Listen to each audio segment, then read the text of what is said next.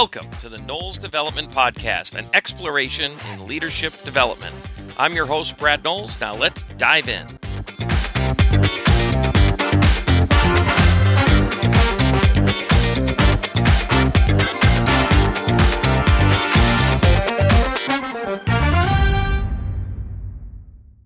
Welcome to Season 3 of the Knowles Development Podcast. We've been through a lot the first two seasons. We've been talking about how we define success, how do we manage our time, how do we work with the other people in our environments, and how do we attract people and all that kind of stuff. And it's really been great. And we've really enjoyed sharing, and we've enjoyed the feedback that we've been getting on the podcast so far. We want to dive into Season 3, and we want to start with a conversation about execution. And in that, I want to use the Four Disciplines of Execution, 4DX, written by three great guys, three great authors. I encourage you to go check it out and maybe add a little Knowles development twist to some of this stuff. So discipline number one is what's that wild goal that you're going to go after? The wildly important goal, the big significant thing. And one of the ways that we talk about that at Keller Williams, that Gary Keller has taught us, and the one thing is, what is the one thing I can do? Such by doing it, everything else becomes easier or unnecessary. And I think that's a great way to figure out your wildly important goal, that WIG. So are you asking that question in your business? Now, as a side note, obviously you can ask that question in all areas of your life. What's the one thing I can do in fitness? What's the one thing I can do in my marriage? But when it comes to our business, what's the one thing that you can do? Such by doing it, everything else becomes easier or unnecessary, and figure out what that goal is. Why is it so important? When you write down a goal, I really want you to spend some time defending why that goal is the goal, and that's not some other thing. And is that a goal that your team, that your company as a whole can really get behind? Not just maybe the executive team, maybe not just you as the owner, but every single person who works there. Can they really get excited about that goal? So what is the one thing that you can do? And again, four disciplines of execution. So discipline number two is, then we have to look at our lead behaviors. What are the things that we can actually control that can affect that goal? We can't control everything, right? But there are some things in every business that we can control. And what I want you to focus on is, what are the leading indicators that we can control? So for many of us, it's activities that we do that lead to future business. So how do we measure those leading indicators? Are we tracking how many times we're reaching out to somebody? Are we tracking our follow-up emails? Are we tracking hours that we spend on that task? These are leading indicators, as opposed to what was our revenue for last month? Revenue from last month is a lagging indicator. Clearly an important number, something we want to pay attention to, but it's not something that's going to drive us to achieving that wildly important goal. So what are the leading behaviors that you can track in your business? And ideally, they're things that we can influence on a daily and or weekly kind of cycle. In other words, we can have conversations about it today, we can get into action today, and it can actually move the dial today or this week, right? Because that's the stuff we can control. Outside of that, there's going to be a lot of decision points that we don't actually have direct control over.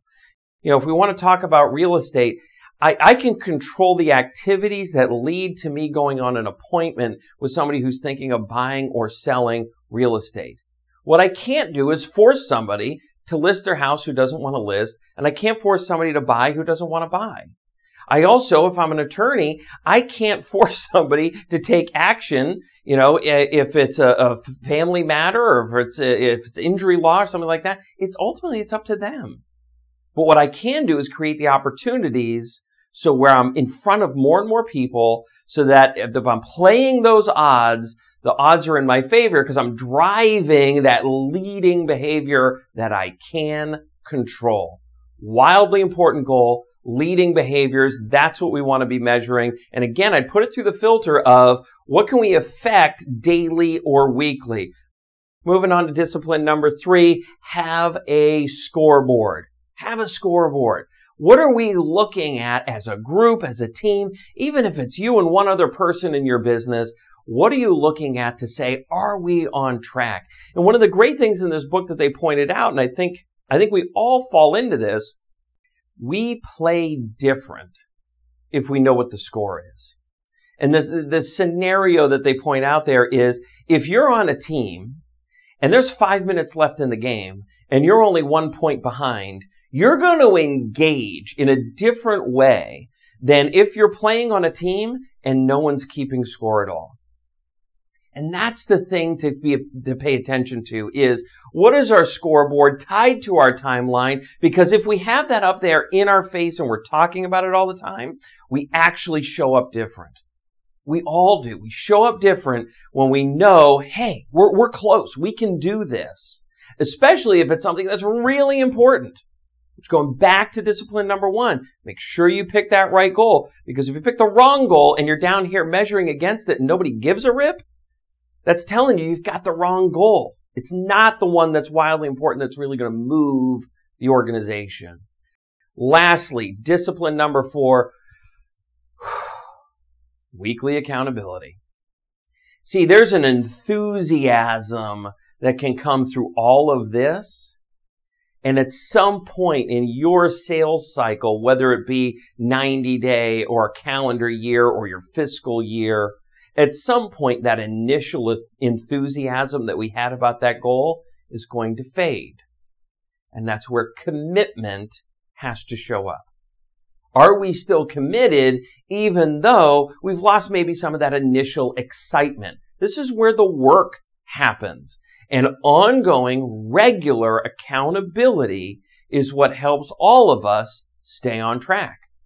Are we continuing to move the scoreboard with our leading behaviors towards our wildly important goal, that one thing? So what can we do in weekly accountability? It looks as simple as this. What did I say I would do? So if this is an accountability session, you're sitting down with me, I'm just going to ask that question. What did you say you were going to do last week? Great. What did you do? What did you do in terms of what you said you would do? Now, what they don't really talk about in the book, and the one that I would encourage you to add, is how did that make you feel? How do you feel about that?